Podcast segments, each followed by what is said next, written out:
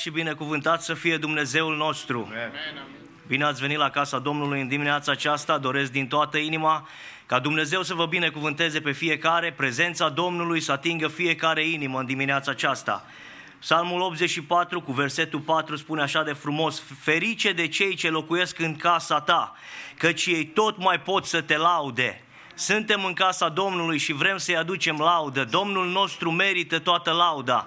Domnul nostru merită toată cinstea. Versetul 5 din același uh, Psalm 84 spune împăratul David, Ferice de cei ce își pun tăria în tine, în ar căror inimă locuiește încrederea.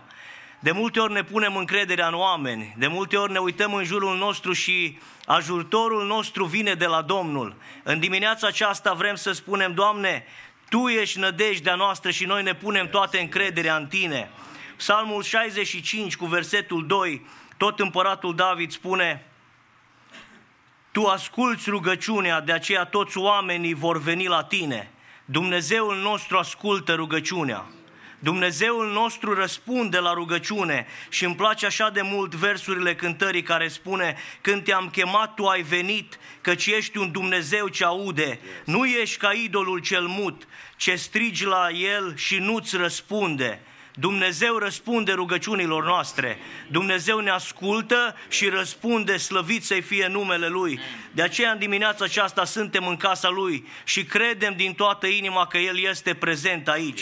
În această rugăciune vrem să venim înaintea Domnului și să-i aducem laudă, să-i aducem Domnului mulțumirile noastre, căci El este acela care își ține mâna peste noi și vreau tot în rugăciunea aceasta să aducem familiile noastre înaintea Domnului. Vorbeam în săptămâna aceasta cu copiii mei și mi-au spus de acel virus care a venit din China și despre bolile care bântuie în, în lumea în care trăim. Trăim vremurile din urmă și cred din toată inima că Dumnezeu e acela care își ține mâna peste noi. Când mi-au zis copiii despre virusul ăsta și despre toate astea, așa m-a fulgerat dintr-o dată gândul cu Psalmul 91. Și vreau să citesc câteva versete din Psalmul 91, care spune în felul următor. Cel ce stă sub ocrotirea celui preanalt și se odihnește la umbra celui atotputernic, zice despre Domnul, El este locul meu de scăpare și cetățuia mea, Dumnezeul meu în care mă încred, da, El te scapă de lațul vânătorului, de ciumă și de pustiirile ei. El te va acoperi cu penele Lui și te vei ascunde sub aripile Lui, căci scut și pavăză este credincioșia Lui. Nu trebuie să te temi nici de groaza din timpul nopții, nici de săgeata care zboară ziua, nici de ciuma care umblă în întuneric, nici de molima care bântuie ziua în amiaza mare. O mie să cadă alături de tine și zece mii la dreapta ta, dar de tine nu se va apropia, doar vei privi cu ochii și vei vedea răsplătirea celor răi.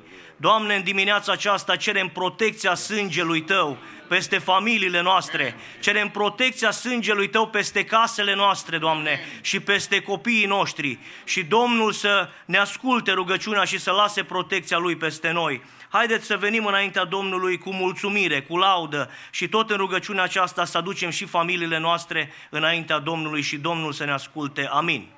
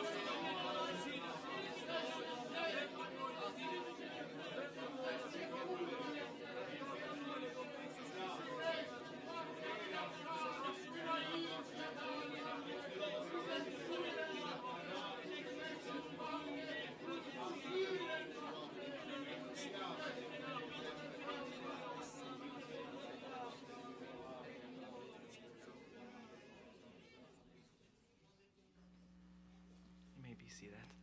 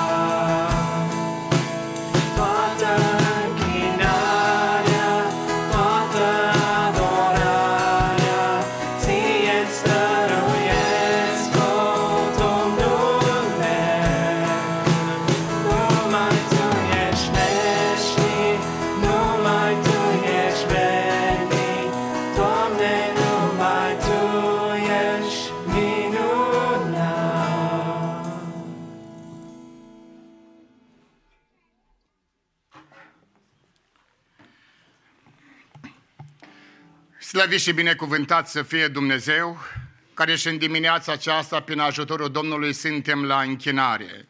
Dumnezeu să vă binecuvinteze pe fiecare în parte. Iubiții mei, a trecut o lună din anul 2020. Astăzi ne găsim 2 februarie 2020. Și mulțumim lui Dumnezeu că ne-a păstrat cu viață și cu sănătate. Omul lui Dumnezeu în Samul 10, versetul 17 spune în felul următor, Tu auzi rugăciunile celor ce suferă, Doamne, le întărești inima, îți pleci urechea spre ei. Facă bunul Dumnezeu ca și în dimineața aceasta Domnul să ia aminte la rugăciunilor celor care au nevoie de intervenția lui Dumnezeu au nevoie de ajutorul lui Dumnezeu. Așa cum biserica în rânduiala de închinare și de laudă, de rugăciune înaintea lui Dumnezeu, avem această posibilitate să ne rugăm unii pentru alții, cum ne învață cuvântul Domnului. Pentru cei care sunt în ecas, pentru cei care sunt în suferință, pentru cei care au nevoie de ajutorul și de călăuzirea lui Dumnezeu. Dacă astăzi suntem aici, îi mulțumim lui Dumnezeu că datorită Lui ne-a ținut cu viață, cu sănătate, datorită Lui suntem prezenți în casa lui Dumnezeu și îi mulțumim pentru lucrul acesta. Iubiții mei,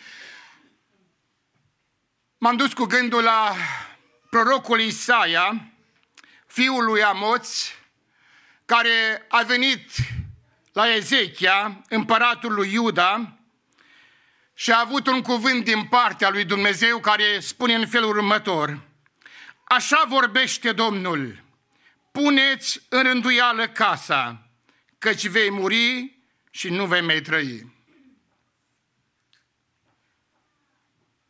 Un cuvânt uh, socotit destul de tare.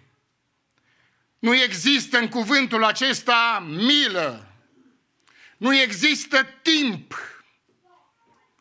un cuvânt din partea lui Dumnezeu prin prorocul Isaia, fiul lui Amoț, care a vorbit nu la un om de rând, a vorbit la un împărat, lui Ezechia, un împărat al lui Iuda.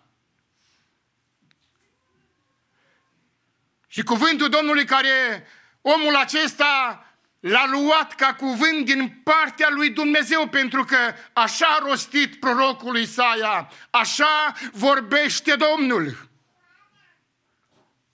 Și astăzi, de multe ori pentru noi, poporul lui Dumnezeu este într-o înfrământare la acest cuvânt, mesaj din partea lui Dumnezeu, zis din partea lui Dumnezeu, așa vorbește Domnul. De multe ori punem la îndoială, ca și oameni, cuvântul lui Dumnezeu.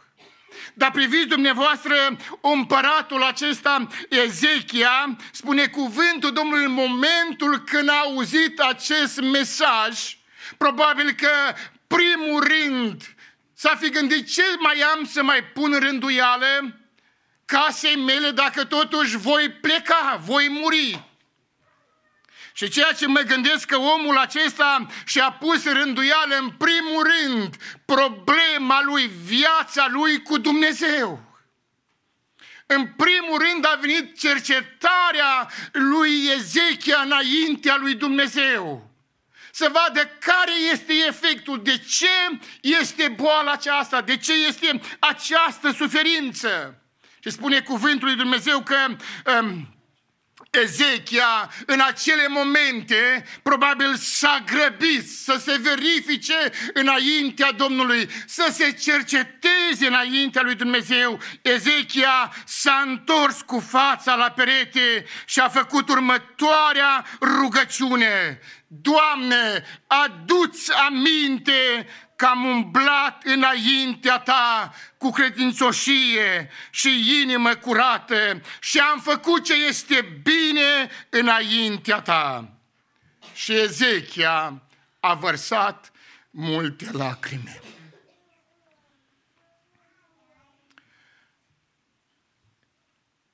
Ezechia s-a smerit, Ezechia s-a umilit, Ezechia s-a pocăit, dacă vreți, mai bine și a făcut o cercetare în viața lui și a făcut o verificare în viața lui și a spus cuvintele acestea, cele calitățile acestea a lui Ezechia care sunt valabile și pentru noi. Și spune el, Doamne, aduți aminte de mine.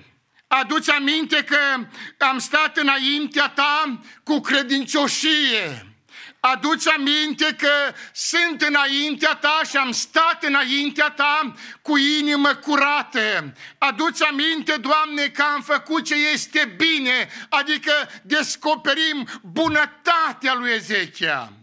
Trei calități, credințoșie, inimă curată, bunătate.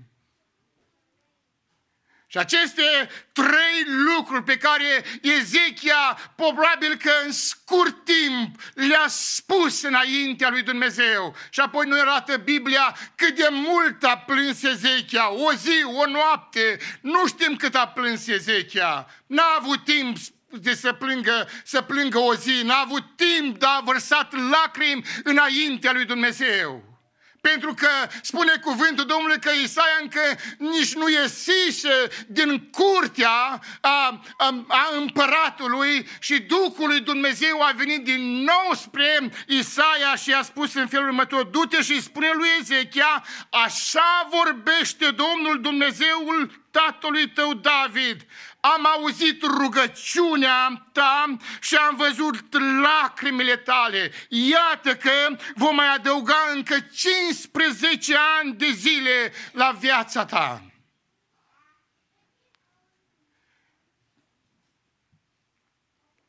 A vorbit Dumnezeu că se-și puie casa în rânduială căci va muri și tot cuvântul lui Dumnezeu prin același profet, prin același proroc Isaia, la scurt timp, la scurt timp vine și îi vorbește lui Ezechia că Dumnezeu îi va prelungi firul vieții lui încă cu 15 ani de zile. Acesta este Dumnezeul nostru. Este un Dumnezeu care se îndure, care are milă de noi, este un Dumnezeu, că avem un Dumnezeu care ne ascultă rugăciunea făcută în cămăruță, să, ă, cu lacrimi, cu emoții, cu smerenie, cu milință, cu pocăință și toate aceste lucruri am stat și m-am gândit trei caractere al lui Ezechia pe care el le spune înaintea lui Dumnezeu, l-a înduplecat pe Dumnezeu. O rugăciune făcută cu credință, o rugăciune cu lacrimi, o insistență înaintea lui Dumnezeu, l-a înduplecat pe Dumnezeu și a fost cuvânt din partea lui Dumnezeu că încă 15 ani de zile Dumnezeu îi va prelungi firul vieții. Acesta este Dumnezeul nostru. Și mă rog ca în dimineața aceasta să ne punem încrederea în Dumnezeu. Și la această rugăciune de cauză să cerem și să spunem, Doamne, fie-ți milă și îndură-te Tu. Spune cuvântul Domnului în versetul 16, în același capitol 38 din Isaia, Doamne, prin îndurarea Ta se bucură omul de viață. Prin ea mai am și eu suflare, că Tu mă faci sănătos și îmi dai iarăși viață, lăudat să fie numele Domnului. Și tot uh, cuvântul Domnului din Isaia, capitolul 40, versetul 29 la 31 spune în felul următor. El dă tărie celui obosit și mărește puterea celui ce cade în leșen.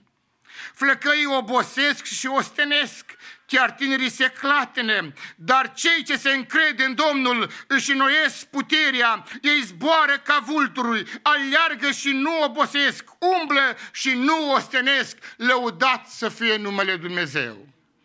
Doresc să ne încredem în Domnul și ori de câte ori ne închinăm înaintea Domnului pentru cauze, pentru nevoi, pentru probleme, avem nevoie ca Dumnezeu să intervie. Și mă rog ca și în dimineața aceasta Duhul Sfânt al lui Dumnezeu să cerceteze adunarea, să lese peste noi un duh de închinare, un duh de rugăciune și rugăciunea noastră să ajungă înaintea lui Dumnezeu. Ne rugăm pentru cei care au nevoie de intervenția Domnului. Ne rugăm pentru cei care au nevoie de ajutorul lui Dumnezeu și Dumnezeu să asculte rugăciunea bisericii. Fratele păstor Moise Gaode va anunța uh, cauzele și apoi ne vom ruga înaintea Domnului. Binecuvântat și onorat să fie Domnul. El care are milă față de copiii lui și în dimineața aceasta suntem în locul acesta să ne închinăm Domnului. În săptămâna aceasta aducem mai multe familii, în primul rând familia Baros, fratele Petru și sora Virginia, și așa cum uh, unii dintre dumneavoastră cunoașteți, fratele Petrică uh, Petru traversează printr-o perioadă grea de sănătate, are nevoie de mâna lui Dumnezeu și în mod special când ne vom ruga pentru familii, ne rugăm și pentru dânsul în dimineața aceasta ca Dumnezeu să se atingă de el. Amin. Ne rugăm uh, pentru familia Barbăroșie. Uh, ne rugăm de asemenea și pentru tânăra Elizabeth care s-a botezat între uh, armenieni. Ne rugăm ca bunătatea lui Dumnezeu să fie peste viața ei. Apoi aducem înaintea lui Dumnezeu uh, tinerii care sunt plecați la camp un număr semnificativ din tinerii bisericii noastre sunt plecați, probabil că v-ați întrebat că unde sunt, ei sunt plecați uh, la Lake Tahoe, vă dați seama că nu e vorba de apă, au seminarii, întâlniri speciale care sunt benefice pentru ei, pentru toți cei care sunt uh, implicați în lucrare și toată biserica, zicem, Domnul să-i binecuvinteze și să-i aducă cu bine acasă. Apoi uh, ne rugăm Domnului pentru fratele păstor Lazar Gog și soția dânsului, sora Magdalena, fratele Nelu Filip, ne-am purtat în rugăciune, se află mult mai bine, almost recovered, foarte curând urmează ca să vină la biserică. Ne rugăm de asemenea și pentru sora Adriana Chiș, care are nevoie de intervenția Domnului. Fratele Gigi ne informează și cerem ca bunătatea lui Dumnezeu să fie peste viața ei. James Philip. Băiatul fratelui Nelu Philip m-a informat, James, care îl cunoaștem, este programat pentru o intervenție chirurgicală săptămâna viitoare și uh, n-a uitat să scrie un text message prin care să apeleze la Domnul și la dumneavoastră, să-L ținem în rugăciune și să ne rugăm ca bunătatea lui Dumnezeu să fie peste El și Domnul să-i dea sănătate. Apoi uh, suntem rugați să aducem uh, pe fratele Tinu Leontiuc din Timișoara, care are cancer în metastaz în tot corpul și uh, suntem informați să-l aducem înaintea Domnului, Dumnezeu să-și pună mâna peste viața lui și Dumnezeu să-i dea sănătate. Sunt uh, momente puțin de liniște pentru președintele Trump, pentru cei care sunteți cu Biblia și cu uh, politica la punct. Uh, Uh, nu s-a finalizat încă, eventual până miercuri, dar nu numai pentru că ne gândim la președintele Trump, aș vrea să ne gândim la țara în care noi trăim, ne rugăm ca Dumnezeu să binecuvântează America cu pocăință și să aducă trezirea spirituală de care avem nevoie fiecare dintre noi. Aducem pe fratele Gabor Ludovic din Târgu Mureș, Uh, pe ceilalți, pe sora Ligia Gherci, care este aici cu noi, uh, frații ceilalți care avem și surorile uh, pe ecranul bisericii pe proiectați, numele dânșilor nu vreau să le mai repet, să ne rugăm Domnului pentru proiectul de construcție și să ne rugăm Domnului ca în dimineața aceasta îndurarea lui Dumnezeu să vină peste fiecare dintre noi. Vă invit să ne ridicăm în picioare de la o clipă la alta, de la un minut la alta, apar situații de boală, vești care ne înspăimântă, coronavirus, despre care deja s-a uh, mai menționat, vrem să venim înaintea Domnului și să ne rugăm. Uh, sunt uh, unii afectați, se pare că virusul acesta uh, începe să Uh, se extindă și în alte țări Uh, Cel care ne poate proteja în toate este Domnul. Uh, Faptul că avem harul și binecuvântarea Domnului să fim la locul de încânare este minunat, dar vrem să cerem ca mâna Domnului să fie peste fiecare dintre noi. Uh, Călătorim, umblăm, nu știm de unde poate să vină și poate să apară. Sunt cazuri și aici în uh, Statele Unite, după cum știți, dar cel care ne poate proteja de orice rău este cel care ne-a creat este Mântuitorul și Salvatorul nostru. Dacă sunt situații noi de care nu suntem informați, în partea surorilor, fie cu ridicare de mână, fie cu voce tare, puteți să prezentați cauză dacă există? Partea fraților? Haideți așa cum stăm, Dumnezeul nostru lucrează. Ne rugăm Domnule așa cum stăm. Tatăl nostru.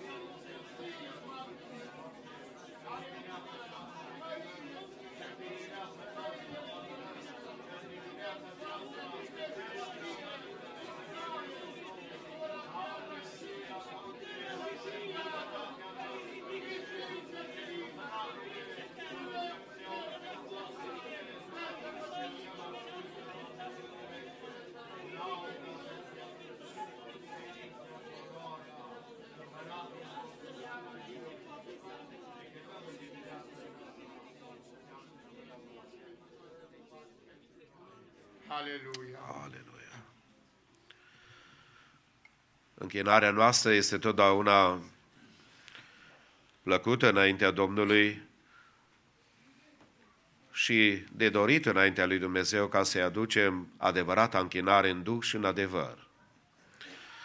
De aceea vă invit în dimineața aceasta să fie un timp de închinare, de respect față de Domnul și lucrarea lui măreață, o atitudine potrivită în care numele Domnului să fie glorificat.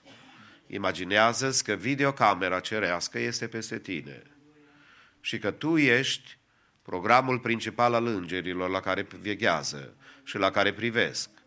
Și aceasta nu e o imaginație, este o realitate, pentru că Dumnezeul nostru merită să fie glorificat. Vă invit să ne închinăm Domnului cu darurile noastre de bunăvoie, cu zeciuielile noastre. Vreau să vă reamintesc că Biserica Maranata are o viziune largă față de nevoile locale, dar și de nevoile internaționale. Sunt misionari pe care îi sponsorizăm, sunt proiecte misionare la care punem umărul, sunt echipe de misiune care pleacă din mijlocul nostru și în limitele în care Dumnezeu ne îngăduie, vrem ca lucrarea Domnului internațională să fie afectată și de noi cei de aici. Știți dumneavoastră că în Africa unde s-au dus frații noștri, Pit are, Pit Boroș, Pir Boroș, are un copil care a fost numit după numele lui.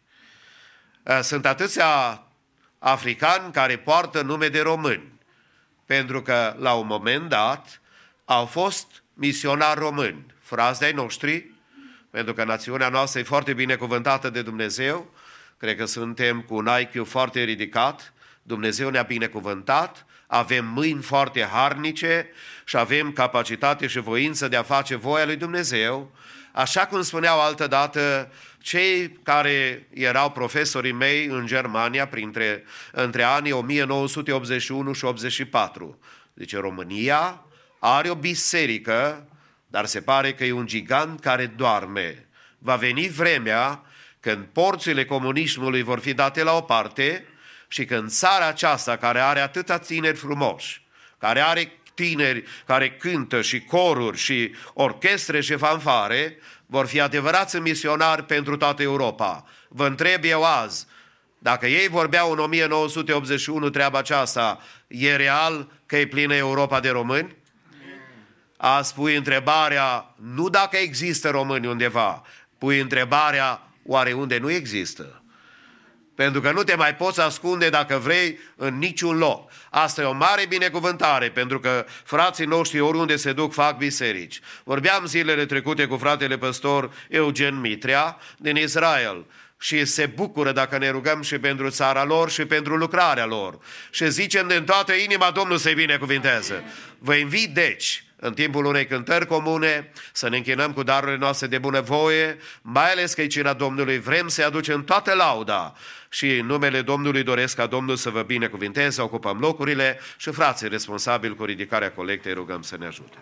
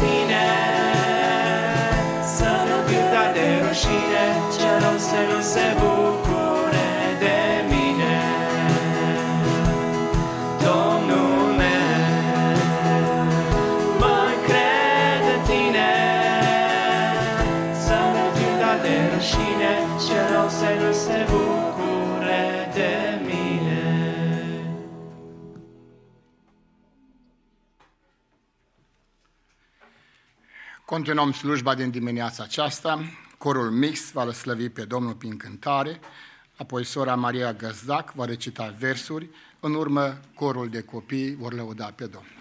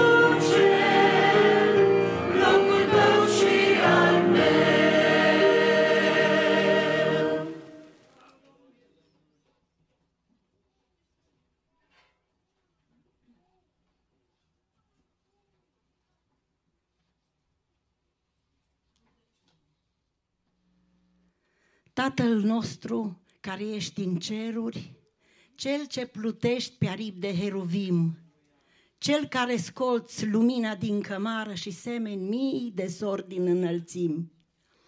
Cel ce din lut ai scos la viață omul și l-ai sortit să înfrunte pe cel rău.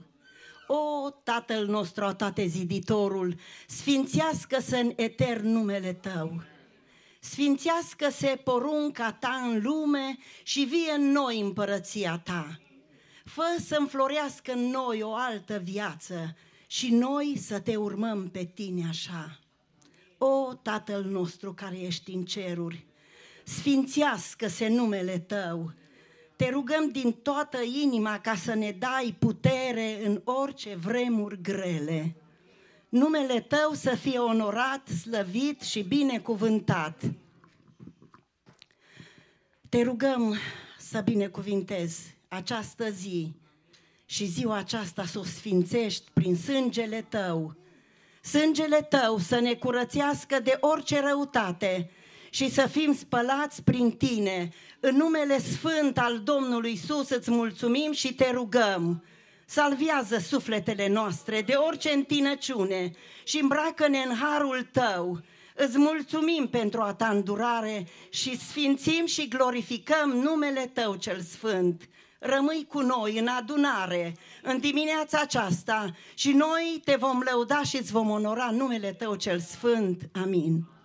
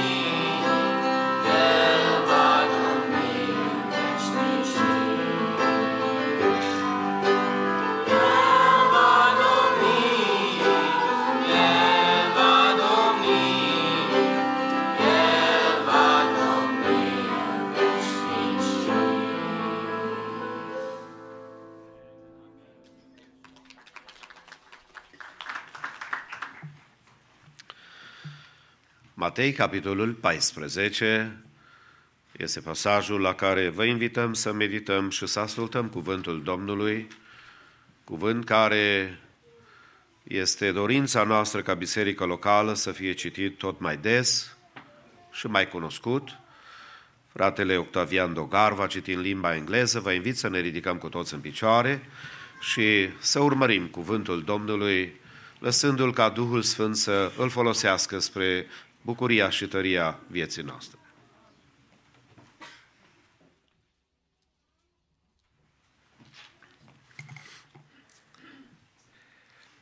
At the time, Herod the Tetrarch heard about the fame of Jesus, and he said to his servants, This is John the Baptist. He has been raised from the dead. That is why these miraculous powers are at work with, within him.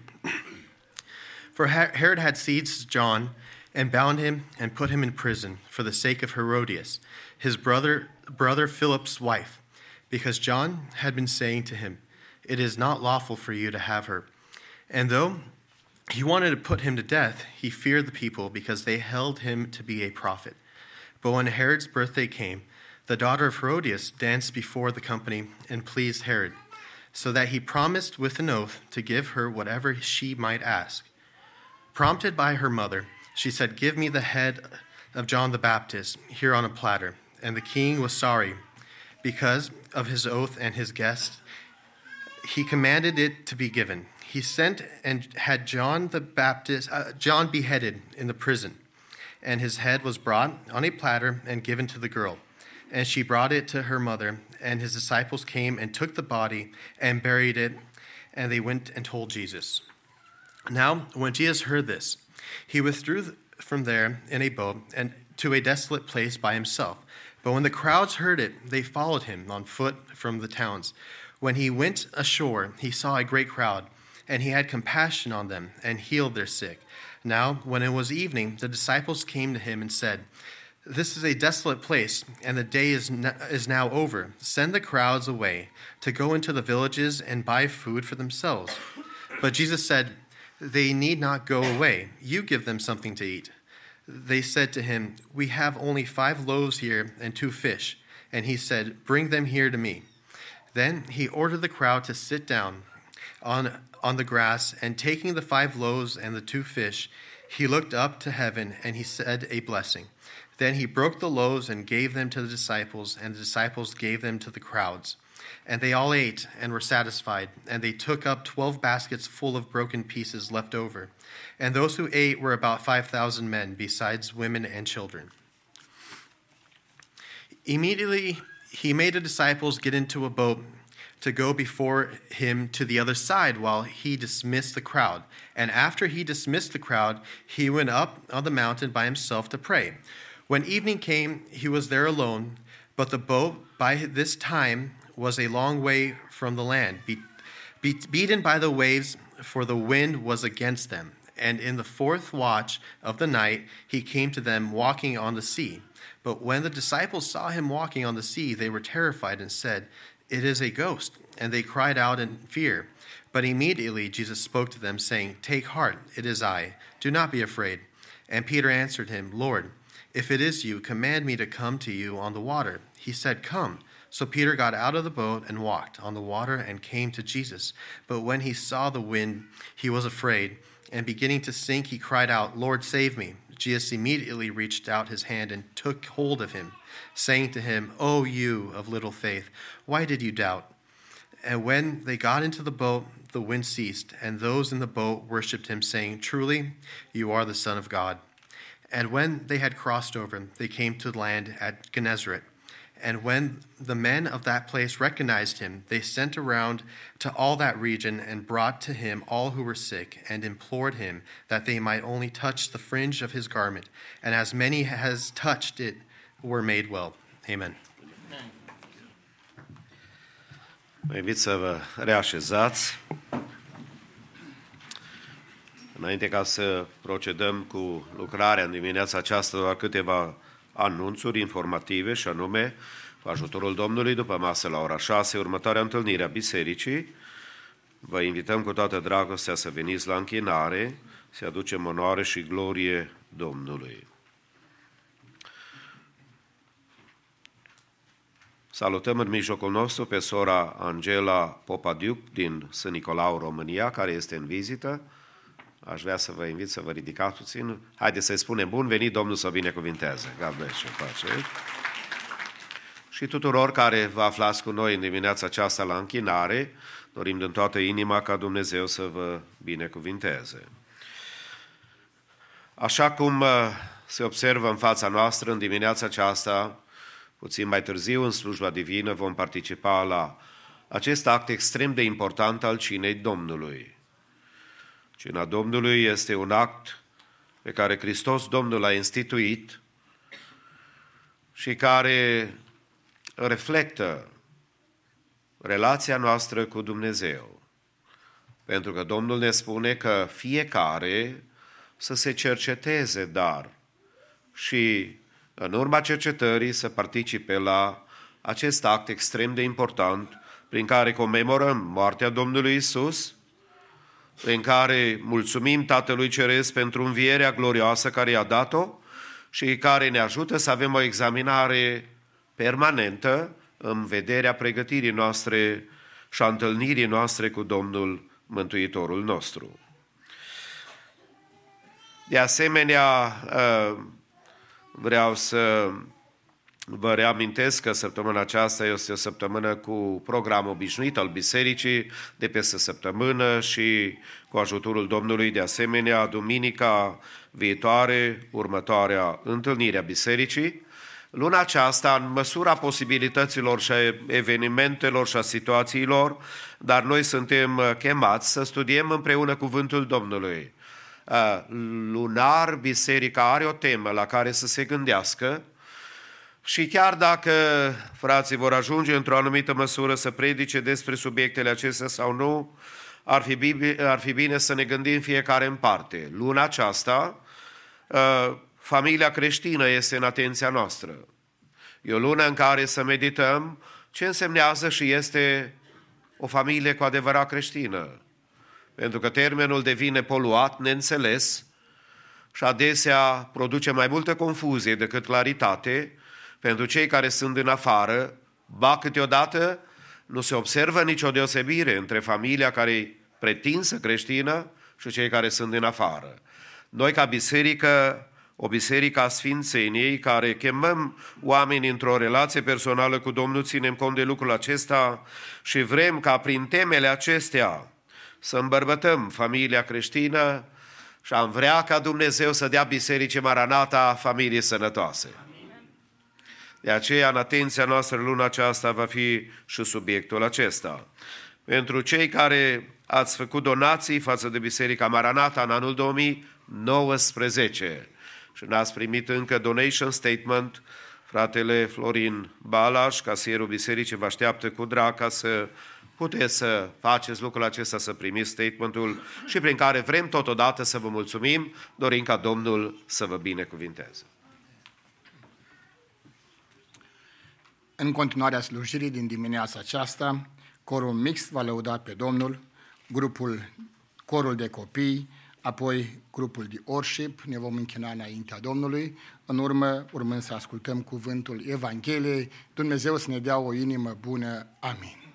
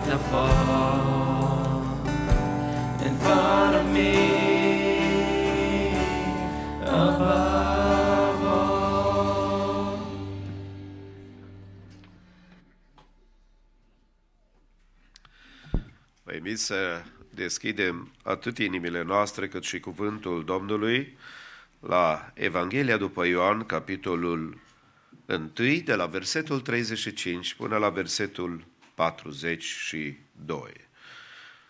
Gospel of John, chapter 1, verse 35.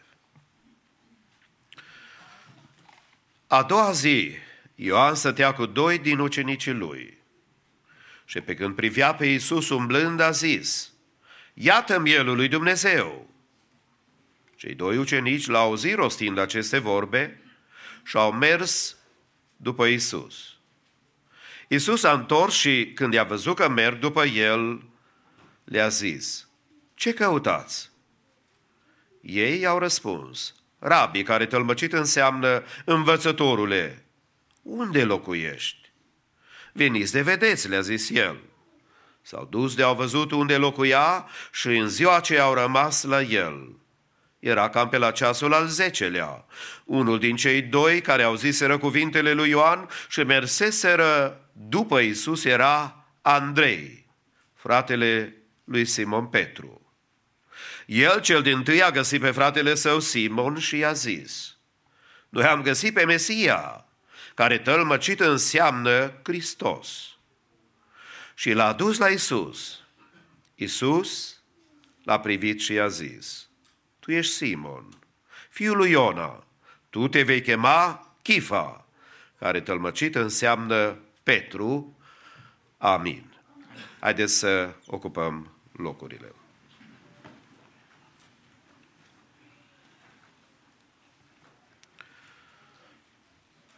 Războaiele care se întâmplă între persoane și între generații și popoare este una dintre cele mai mari tragedii de care are parte omenirea. Totuși, în momente de acestea de pericol deosebit, în perioada războaielor se nasc o nouă categorie de oameni care se evidențiază prin curajul, riscul și dedicația care o au față de țara pe care o reprezintă și scopul pentru care luptă. Oamenii aceștia sunt apoi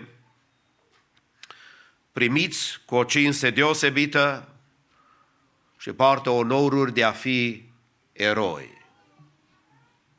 Eroii nu s-ar naște în zile de pace și zile senine, eroii se nasc în pericol, unde în dreapta și în stânga moartea este clară și este evidentă. Eroii sunt oameni care sunt gata să spună viața în joc. Dacă le reușește, fac ceva deosebit. Iar dacă nu, fac ceva mai deosebit, să-și dea viața pentru patrie. Din punct de vedere spiritual, stimații mei, aș vrea să vă spun că între oamenii lui Dumnezeu care sunt chemați, între noi, poporul Domnului care trăim în lumea aceasta, a pericolelor spirituale și a luptelor deosebite, se nasc de asemenea oameni care se evidențiază și care au o poziție, dacă vreți, specială înaintea lui Dumnezeu, prin eroismul, dedicația, slujirea lor și lepădarea de sine și predarea în brațul lui Dumnezeu. Printre cei care se numesc eroi în ochii lui Dumnezeu și care au o poziție specială înaintea lui Dumnezeu, sunt caracterizați de ceea ce spune cuvântul Domnului la Daniel, capitolul 12 și la versetul 3.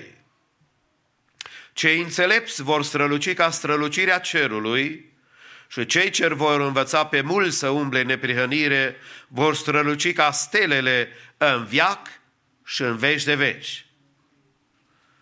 Iar în Proverbe, în capitolul 11 și versetul 30, cuvântul Domnului subliniază așa – Rodul celui neprihănit este un pom de viață și cel înțelept câștigă suflete.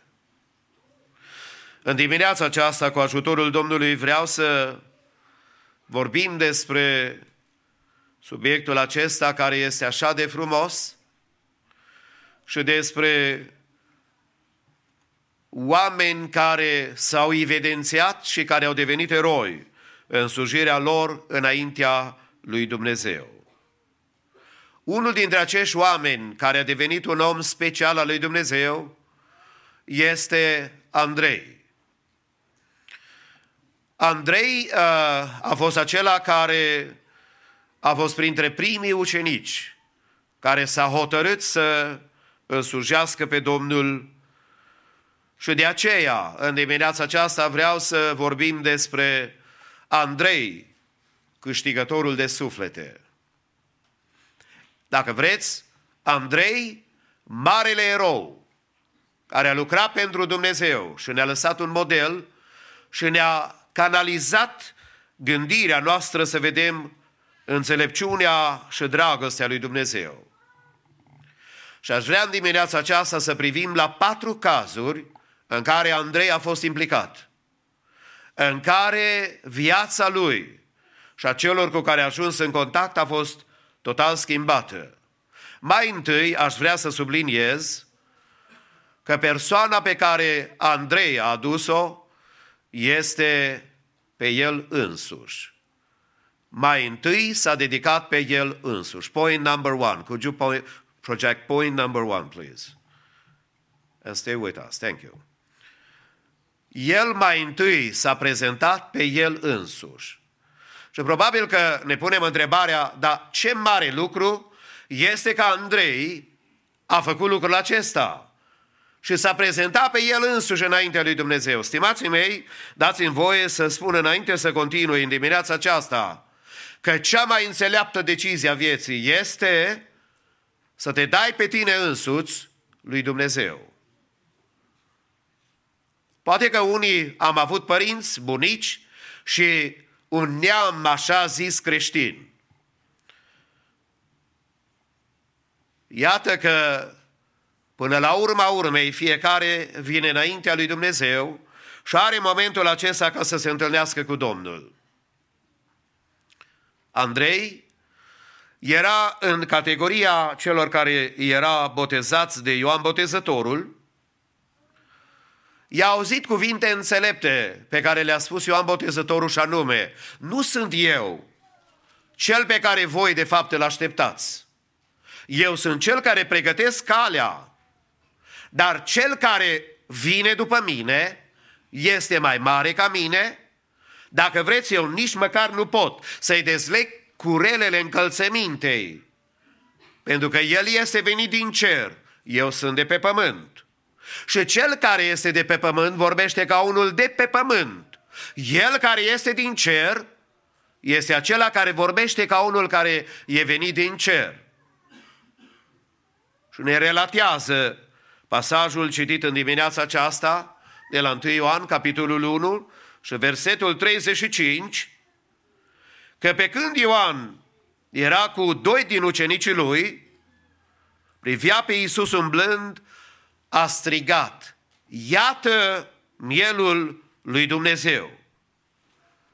În momentele acelea a fost chemarea lui Andrei, care și-a dat seama că dacă este un copil al lui Dumnezeu sau o persoană care dorește să-L urmeze pe Domnul, cea mai înțeleaptă decizie este să-L urmeze pe Cel care e venit din cer și viața lui să-și o predea înaintea lui Dumnezeu. Sigur că aceasta a implicat că Ioan, uh, uh, Andrei, a crezut mesajul lui Ioan. Pentru că așa ne vorbește Dumnezeu. Eu aș dori ca îngerii să fie prezenți la fiecare dintre noi și să spună, du asta, fă aceasta, ocupă-te de asta. Dar adevărul este că Dumnezeu, de cele mai multe cazuri, ne vorbește prin oameni. Așa cum, de exemplu, în pilda pe care Domnul Iisus Hristos a dat-o, bogatul care a ajuns în chinuri și în dureri, pentru că așa se întâmplă cu toți cei care nu sujesc pe Dumnezeu, a negociat, dacă vreți, și a spus Părinte Avrame, rogu-te, dacă se poate, eu am cinci frați care n-aș dori să vină în locul acesta de chin. Te rog, trimite pe Lazar să meargă și să le adeverească, la care dumneavoastră cunoașteți învățătura biblică, de care unii nu țin cont azi. Domnul le-a răspuns prin pildă și au spus, au pe Moise și pe proroci. Dacă nu vor asculta de aceștia, nu vor asculta nici chiar dacă ar învia cineva din morți. Pentru că adesea Evanghelia ni se duce la urechile și la inima noastră prin oameni care sunt ca noi, carne și oase. Și noi de multe ori avem impresia și dorința aceasta, am vrea ca Dumnezeu să ne vorbească, dacă se poate, într-un mod supranatural. Domnul ne arată că lui Andrei mesajul a fost simplu prin Ioan Botezătorul, ca apoi să meargă și să aibă discuția împreună cu Domnul și au mers să vadă unde locuiește și s-au dus împreună cu el și Andrei și-a dat viața în mâna Domnului. Stimatul meu a răspuns chemării lui Dumnezeu. Pentru că Domnul are și față de tine și față de mine momente prin care Dumnezeu îți vorbește. De aceea venim noi la casa de închinare. De aceea deschidem Evanghelia și propovăduim cuvântul lui Dumnezeu. De aceea spunem oamenilor să ia cea mai înțeleaptă decizie a vieții. Să-ți predai inima și viața personal în brațul lui Dumnezeu. Și cu toți zicem, Doamne, ajută-ne. Pentru că nu poți să fii un om al lui Dumnezeu și un erou, folosit în armata lui Dumnezeu fără să te întâlnești personal cu Domnul. Vedeți, Moise din vechime a aflat Evanghelia propovăduită de mama lui. Cea mai bună evanghelistă e mama câteodată. Câteodată și tata. Câteodată sunt frații, surorile. Câteodată e națiunea în care trăiești, câteodată sunt evenimentele acestea care sperie pe toți din lumea întreagă cu coronavirus, pentru că nu există rezolvare. Ă, n-ați rămas impresionați că chinezii au construit un spital în câte zile? În trei zile? Patru zile? I think that's a world record. În patru zile să construiești un spital. Dar ce nu fac oamenii când este vorba de moarte? Și de a afecta, vă dați seama, ă, fiecare merge în casa lui, în familia lui, între neamuri, ă, la locul de muncă și pot să fie afectați mii și un lanț de acesta extraordinar de mare. Încă o dată declar și în dimineața aceasta, cel care ne păzește este Dumnezeu. Dar viața noastră câteodată este afectată și Moise a avut informația aceasta că poporul evreu este un popor ales. Un popor care, prin nașterea părintelui, a lui Avram, care s-a predat lui Dumnezeu, dintr-o societate modernă a vremii, dintr-o societate intelectuală a vremii, unde se aflau librării și unde oamenii trăiau într-o lume avansată, Avram a răspuns chemării lui Dumnezeu. Și plus uh, acestei nebunii, dacă pot să-i spun așa din punct de vedere omenesc, nici măcar n-a știut unde merge. Dar Avram l-a ascultat pe Dumnezeu. Și Moise a aflat lucrurile acestea de la mama lui, care i-a spus, uite, noi suntem o națiune specială, noi suntem popor ales al lui Dumnezeu. Moise, tu nu ești evreu. Dar într-o zi Moise a crezut că poporul ar trebui să înțeleagă că Domnul l-a ales. Și a mers și a ucis un egiptean care ne dreptățea pe un evreu și știți dumneavoastră cuvântul Domnului, dar toate acestea nu era încă vremea până când Moise s-a făcut mare. Și la vârsta de 40 de ani și-a venit în fire ca fiu risipitor. Și și-a dat seama că viața lui Trebuie să aibă o relație specială cu Dumnezeu și că n-ajunge că mama și frații și poporul este al lui Dumnezeu. El trebuie să fie al lui Dumnezeu, el însuși. Și a venit momentul în care Moise a renunțat la privilegiile Egiptului, la plăcerile Egiptului și s-a identificat cu poporul lui Dumnezeu. Pentru că cea mai înțeleaptă decizia vieții este să te aduci în mod personal pe tine înaintea lui Dumnezeu. Poate tata și mama îmi vei spune, o, oh, la noi era rugăciune, la noi erau lucrări din partea lui Dumnezeu, la noi erau toți străinii primiți la casă și la masă. Întrebarea nu e de ce a fost la voi, întrebarea de e ce e la tine acum și la mine acum. Care este dedicația noastră față de Dumnezeul nostru? Și de la Andrei învățăm că atunci când te predai lui Dumnezeu cu adevărat, devii în categoria înțelepților, pentru că te predai Domnului. În al doilea rând, în al doilea rând, uh, Andrei, could we have somebody project number two? Thank you. Number two. Andrei a dus pe fratele lui la Domnul. Spune cuvântul Domnului că Andrei, unul din cei doi care au zisere cuvintele lui Ioan și merseseră după Isus, era Andrei, fratele lui Simon Petru. El cel din tâi a găsit pe fratele său, Simon, și a zis, noi am găsit pe Mesia, care tălmăcit înseamnă Hristos. Și l-a adus la Isus. Isus l-a privit și a zis, tu ești Simon, fiul lui Iona, tu te vei chema Chifa, care tălmăcit înseamnă Petru ca să devii erou al lui Dumnezeu și câștigător de suflete, ne arată Domnul unde trebuie să fie următoarea activitate. Andrei s-a dus pe el înaintea lui Dumnezeu și s-a predat Domnului și a spus, Doamne, eu vreau să văd unde locuiești, te voi urma oriunde. Apoi începe adevărata lucrare de eroism spiritual, când Andrei se duce și evangelizează pe fratele lui nu e așa? Că adesea cel mai greu să evangelizezi eficace e în casă? Pentru că acolo te știu cei de acasă cu adevărat cine ești. Nu sunt perdelele care le folosești când mergi la cumpărături și la piață sau când hainele frumoase care le iei să vii la biserică și bine faci că iei haine frumoase când vii la biserică. Dar cei de acasă te cunosc cu adevărat. Și câteodată e cel mai greu dacă nu ești sincer și copilul lui Dumnezeu cu adevărat să evangelizezi în casă. Dar îmi place de Andrei că eroi adevărați se nasc adesea în casele noastre. Și uitați cum spune cuvântul lui Dumnezeu de frumos.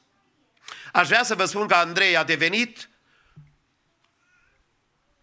un ucenic dedicat al Domnului între cei 12 dar mai proeminent decât el a devenit fratele lui. Simon sau Petru, cum îl cunoaștem noi mai bine. Aceasta îmi spune extraordinar de mult că el s-a gândit la fratele lui după ce l-a descoperit pe Domnul, adică pe cei din casă. Neglijența față de cei din casa noastră și lipsa de eficacitate de a-i aduce la casa lui Dumnezeu poate să fie un mare examen pentru noi, cum de fapt era și pentru Andrei.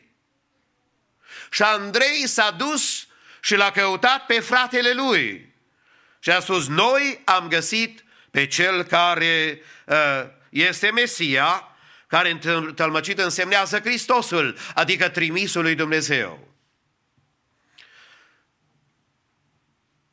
Dumnezeu în viață de multe ori folosește pe cei care sunt dragi și care sunt lângă tine.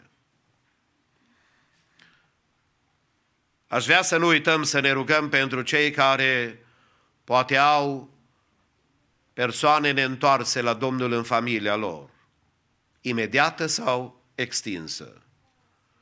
Să nu uităm să-i aducem înaintea lui Dumnezeu pentru că acolo trebuie să fii lumină în casă. Și trebuie să evangelizezi ocazional. N-are everyday. În casă, dacă evangelizezi prea mult, nu ajuți, adesea strici.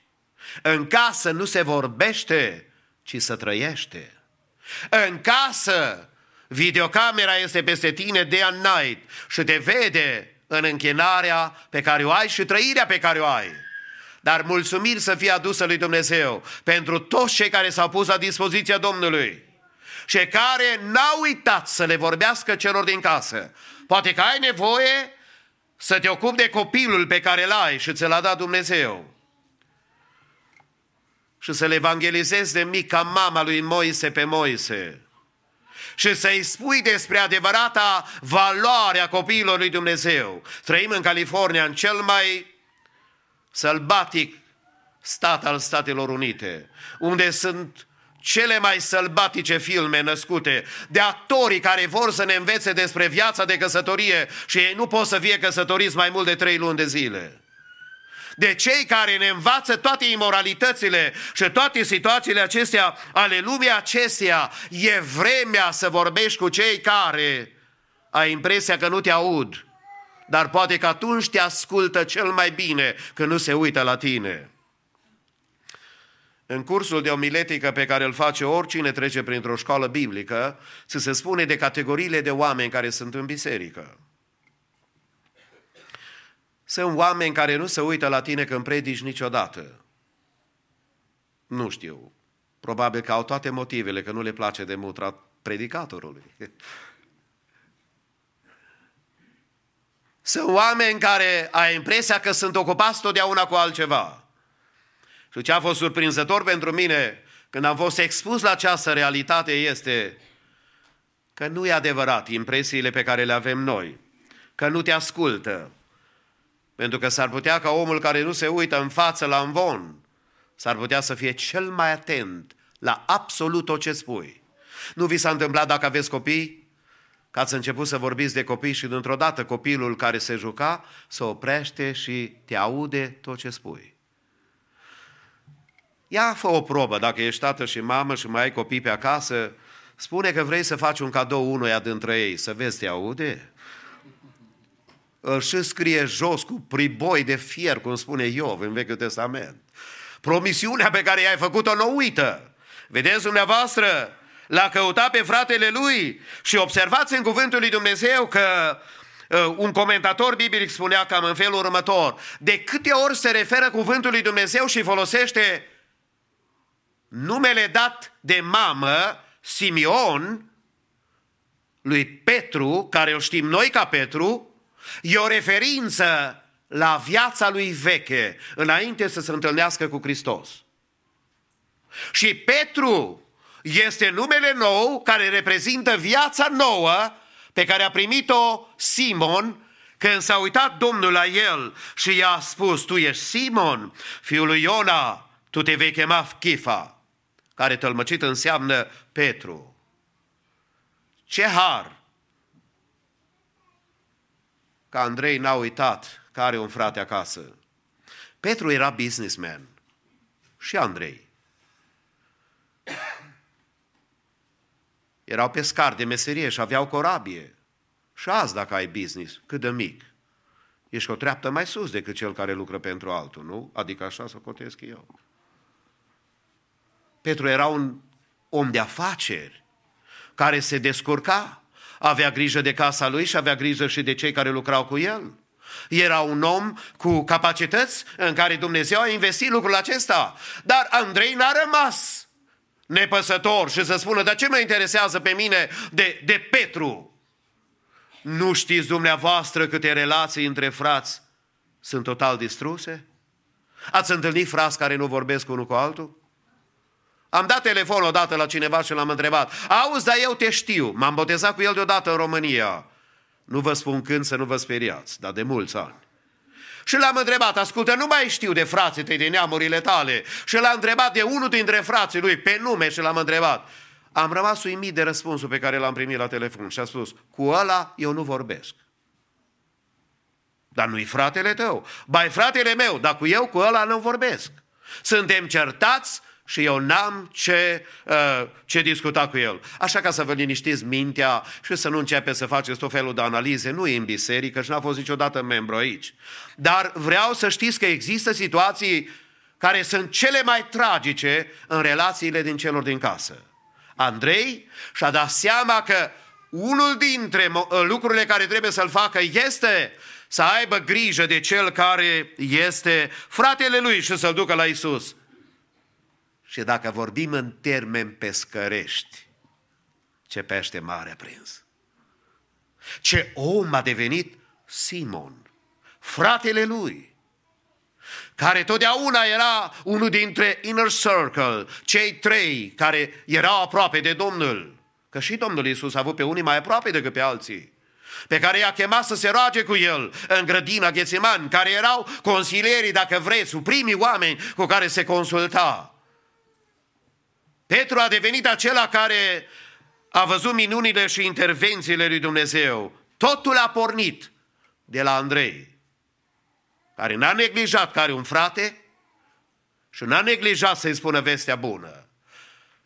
Și în cazul acesta Dumnezeu să lucreze și în familiile noastre. Acolo unde nu e ușor, dar e necesar. Acolo unde câteodată e întuneric, dar noi trebuie să fim lumină. Acolo unde există un Simon cu o viață veche și are nevoie să-i se schimbe viața, numele și atitudinea și să devină copilul lui Dumnezeu. Și pe toți cei nemântuiți Dumnezeu să-i aducă la mântuire. În al treilea rând, Andrei a fost înțelept și un om care a fost pescar de oameni, pentru că s-a ocupat să aibă grijă de generația celor ce vin după noi, și anume de un copil. A dus un copil la Domnul. Nu e așa că de multe ori în societatea ebraică și poate chiar și la noi, privim la un copil și spunem, dar ce mai știe și mucosul ăsta? Vă rog, nu traduceți în engleză. Ce știe țâncul ăsta? Dar Andrei a văzut lucrurile puțin altfel. Pentru că Domnul uh, i-a pus la probă pe ucenici. Așa cum te mai pune și pe dumneatale, stimate suflet, câteodată. Pentru că vrea să treci clasa de la întâia la a doua, de la a doua la a treia și în viață tot mai sus trebuie să mergem în relația noastră cu El și să creștem. Nu există persoană care a ajuns vreodată la culmea posibilităților, experiențelor și a maturizării pe care Dumnezeu o intenționează. Iisus și-a ridicat ochii și a văzut, versetul 5 de la Ioan 6, a văzut uh, o mare gloată care venea spre el și a zis lui Filip, de unde avem să cumpărăm pâini ca să mănânce oamenii aceștia? Spunea lucrul acesta ca să-l încerce, pentru că știa ce are de gând să facă. Și Filip, ca cel mai bun casier câteodată și ca cel mai bun econom câteodată, ca și cel mai îngrijitor om față de alții, a spus, pâinele pe care le-am cumpărat cu cele 200 de lei n-ar ajunge ca fiecare să capete puțintel, puțintel din ele. De fapt, Domnul vrea să facă o minune, dar a vrut să le spun, ascultă, minune este numai când ești conștient că nu poți tu. Când tu poți, Dumnezeu nu mai are nevoie să lucreze. Când cheia rezolvării problemei e la tine, nu mai ai nevoie de Domnul să lucreze.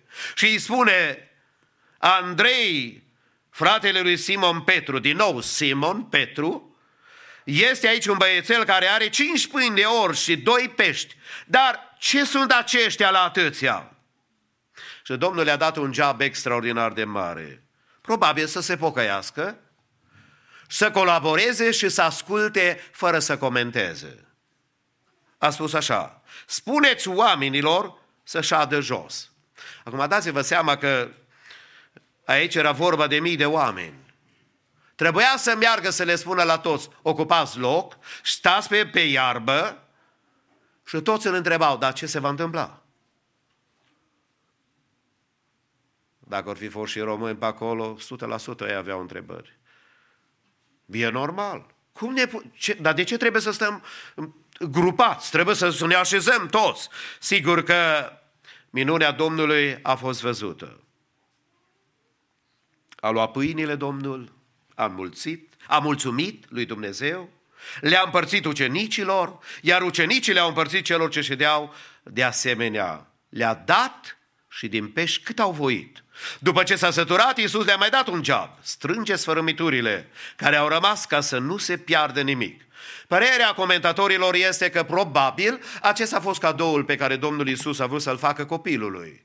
Dacă mama i-a dat lunch și a avut grijă de el, o mamă grijulie, și i-a dat pâinile și peștii care să-i mănânce în călătoria aceasta, mama aceasta a fost de asemenea o femeie dedicată și înțeleaptă și a trimis copilul la Isus. Copiii când sunt duși la Isus, ești cel mai înțelept, tat, înțelept tată și mamă, pentru că la Isus niciodată nu se pierde, ci totul se investește. Și cred că cele 12 coșuri a fost the reward care Jesus a dat la copilul acesta să spună mamei lui că Dumnezeu poartă de grijă. Asta este Evanghelia a la Moise Gaode, nu-i Biblia, da? Dar e părerea mea, e încredințarea mea că Domnul totdeauna când binecuvintează îți dă în abundență și binecuvântarea Lui. Gândul meu cu această subliniere este doar aceasta. Un adevărat al lui Dumnezeu, un, un adevărat erou al lui Dumnezeu, e unul care să prede pe el însuși Domnului, e unul care are grijă de cei din casă și este unul care nu uită de generația care vine. Copilul acesta va trăi pentru tot restul vieții cu experiența experiențelor. Forever he will speak about that day. Pentru tot restul vieții urma să vorbească. Am dat lanciul meu, l-a luat, a mulțumit lui Dumnezeu. Și nu știu cum, ori curs, s-o rămulțit de jos în sus, s-o duplicat, așa ca și în cazul femeii cu mulțirea unde lemnului, că n-a mai fost vas, n-a mai curs unde lemnul. Nu știu cum a fost înmulțirea. Important este că Andrei a știut că eroi înțelepți al lui Dumnezeu se ocupă de generația care vine.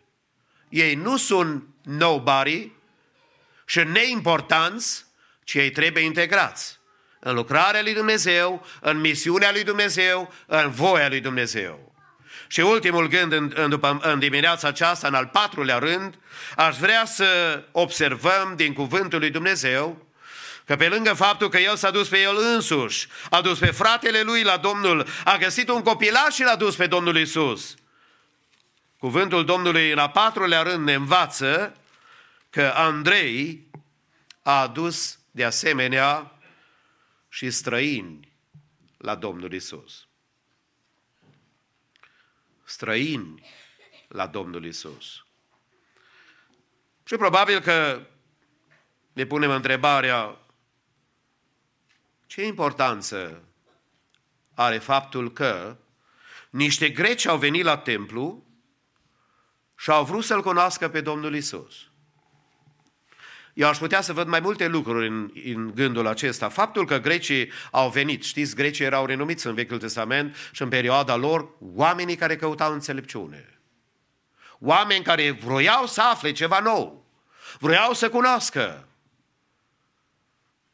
Pe de o parte, religiozitatea lor nu satisfăcea nevoile spirituale a sufletului lor și au căutat pe unul care a venit de sus. Așa cum Nicodim recunoștea altă dată, învățătorule, știm că ești venit de la Dumnezeu, că altfel nu s-ar putea să faci semnele pe care le faci. Oamenii vorbesc multe, dar semnele sunt cel mai clar exemplu că tu ești omul lui Dumnezeu, că tu ești venit de sus, că tu ești acela care uh, ești folosit de Dumnezeu. Și că la Domnul Isus Hristos, de asemenea, pot să vină și străinii. Vă dați seama câte categorii de oameni are Domnul Isus totdeauna în minte? În primul rând te are pe tine, are casa ta, are copiii care ai tu sau alții și de asemenea îi are în vedere pe străini. Pentru că Andrei și cu Filip au fost aceia care, sigur că au intervenit și care au făcut posibil ca oamenii aceștia să se întâlnească cu Domnul Isus Hristos. Și i-au prezentat Domnului care le-a dat următorul răspuns. A sosit ceasul, versetul 23, să fie prosăvit Fiul omului. Adevărat, adevărat vă spun că dacă grăuntele de grâu care a căzut pe pământ nu moare, rămâne singur, iar dacă moare, aduce mult rod. Cine își iubește viața o va pierde și cine își urăște viața în lumea aceasta o va păstra pentru viața veșnică. Dacă îmi slujește cineva, să mă urmeze. Și unde sunt eu, acolo va fi și slujitorul meu. Dacă îmi slujește cineva, Tatăl îl va cinsti. Stimații mei, în dimineața aceasta, în concluzie, aș vrea să spun o întrebare pe care mă rog și doresc ca Duhul Sfânt să te întrebe toată săptămâna aceasta și poate chiar pentru tot restul vieții. Te-ai adus tu pe tine însuși în brațul Domnului. Te-ai predat tu lui Dumnezeu? Ai tu sufletul tău asigurat că dacă azi sau mâine sau poimâine sau curând, stăpânul îți va spune, ai trăit destul, te chem acasă, vino la judecată, ești tu gata. Andrei, eroul care în lupta spirituală care s-a născut. Și în călătoria lui, în umblarea lui înaintea lui Dumnezeu, n-a uitat să-și asigure sufletul celuia care i l-a dat, adică Domnului, n-a uitat de cei din casă, n-a uitat de generația care vine, de copii și n-a uitat nici de străini. Toți au fost îndemnați împreună cu el să ajungă la Domnul Isus. Fie dimineața aceasta o zi în care toți să ne îndreptăm drumurile spre Isus. Toți să ne verificăm viața și să ne întrebăm ce se întâmplă în casa noastră. Ce se întâmplă cu generația și relația cu cei care vin după noi? Ce se întâmplă cu străinii care avem destui că suntem într-o țară străină, dar față de, core, de, față de care Domnul are planuri speciale și binecuvântate. Domnul să ne ajute să-L iubim din toată inima și toți cei credincioși să zică Amin. Amin. Ne ridicăm în picioare. Slujba nu s-a încheiat. Noi de obicei suntem foarte uh, respectoși, pe de o parte, și foarte eficace cât privește timpul dumneavoastră, participarea la cina Domnului. Vă rugăm să ascultăm încă o dată cuvintele mărețe și glorioase ale Domnului, care erau declarate în felul următor. Pe când mâncau ei, Iisus a luat o pâine și după ce a binecuvântat, a frânt-o și a dat-o ucenicilor zicând, luați, mâncați, acesta este trupul meu. Apoi a luat un pahar și după ce a mulțumit lui Dumnezeu, l-a dat zicând, bestos din el, căci acesta este sângele meu, sângele legământului celui nou, care se varsă pentru mulți spre iertarea păcatelor. Vă spun că de acum încolo nu voi mai bea din acest rod al viței până în ziua când îl voi bea cu voi nou în împărăția Tatălui meu. Amin. Aș vrea să rog frații slujitori ai bisericii să poftească aici în față, grupul de laudă de asemenea să-și ia locul lor și să ne pregătim ca să stăm la masa Domnului în cele ce urmează.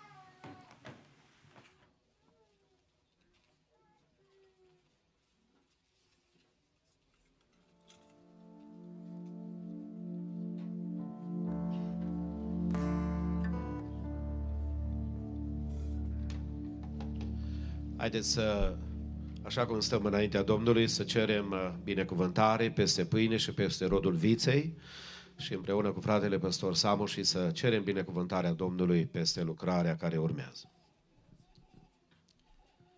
Tatăl nostru care locuiești în ceruri, venim în aceste momente, Doamne, înaintea Ta, să te lăudăm, să-ți mulțumim și să fim recunoscători ție pentru harul minunat care ni l-ai acordat și nouă în această zi să fim împreună în casa ta și să fim împreună la masa ta, Doamne.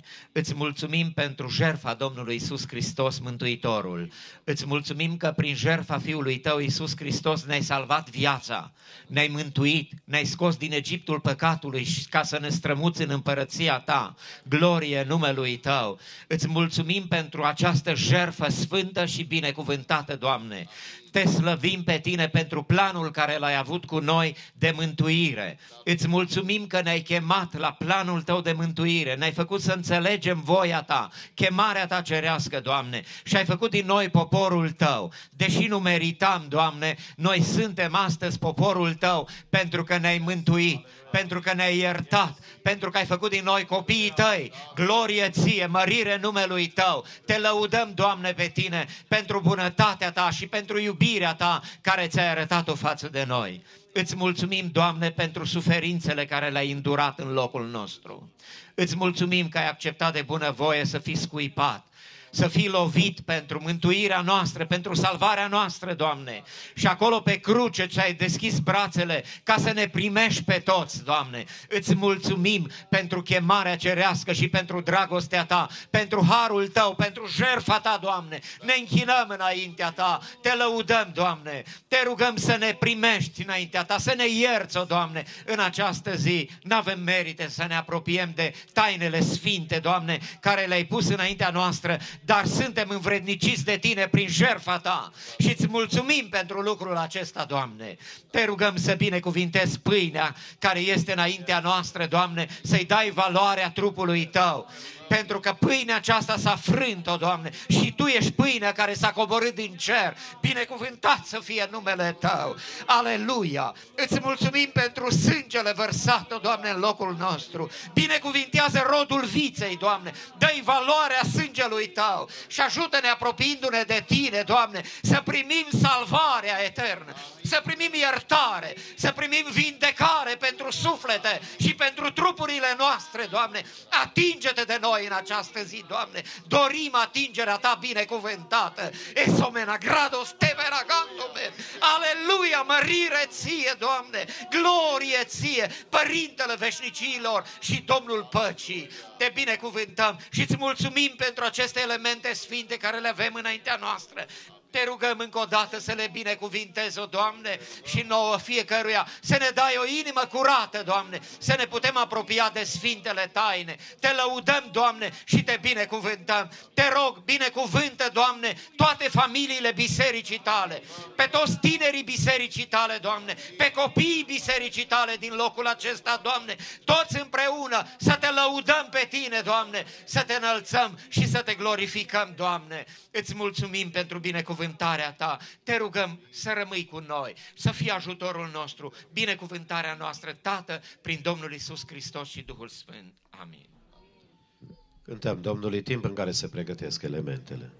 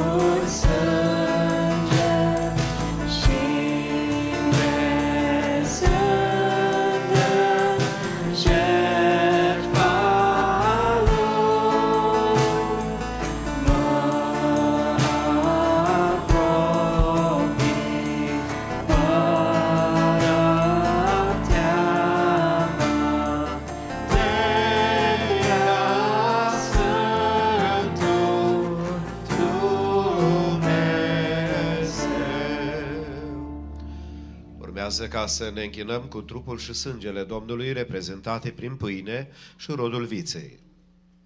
Pot să participe la cina cea de taină toți cei care au un botez în apă, la o vârstă matură, când au declarat credință personală în Domnul Isus și care au dezlegarea cugetului, îi rugăm să rămână în picioare într-o atitudine de rugăciune, de închinare, dar și de colaborare cu frații care servesc. De asemenea, pentru copii sau cei care n-au un botez în apă sau cei care n-au dezlegarea cugetului să participe Cu respect vă rugăm chiar acum să ocupați locurile pe bancă și urmează ca să împlinim cuvântul Domnului, împărtășind din trupul și dom- cu uh, sângele Domnului uh, și împlinim cuvintele Domnului care spun, luați, mâncați, acesta este trupul meu. În timpul acesta se pot intona cântări de laudă la adresa Domnului.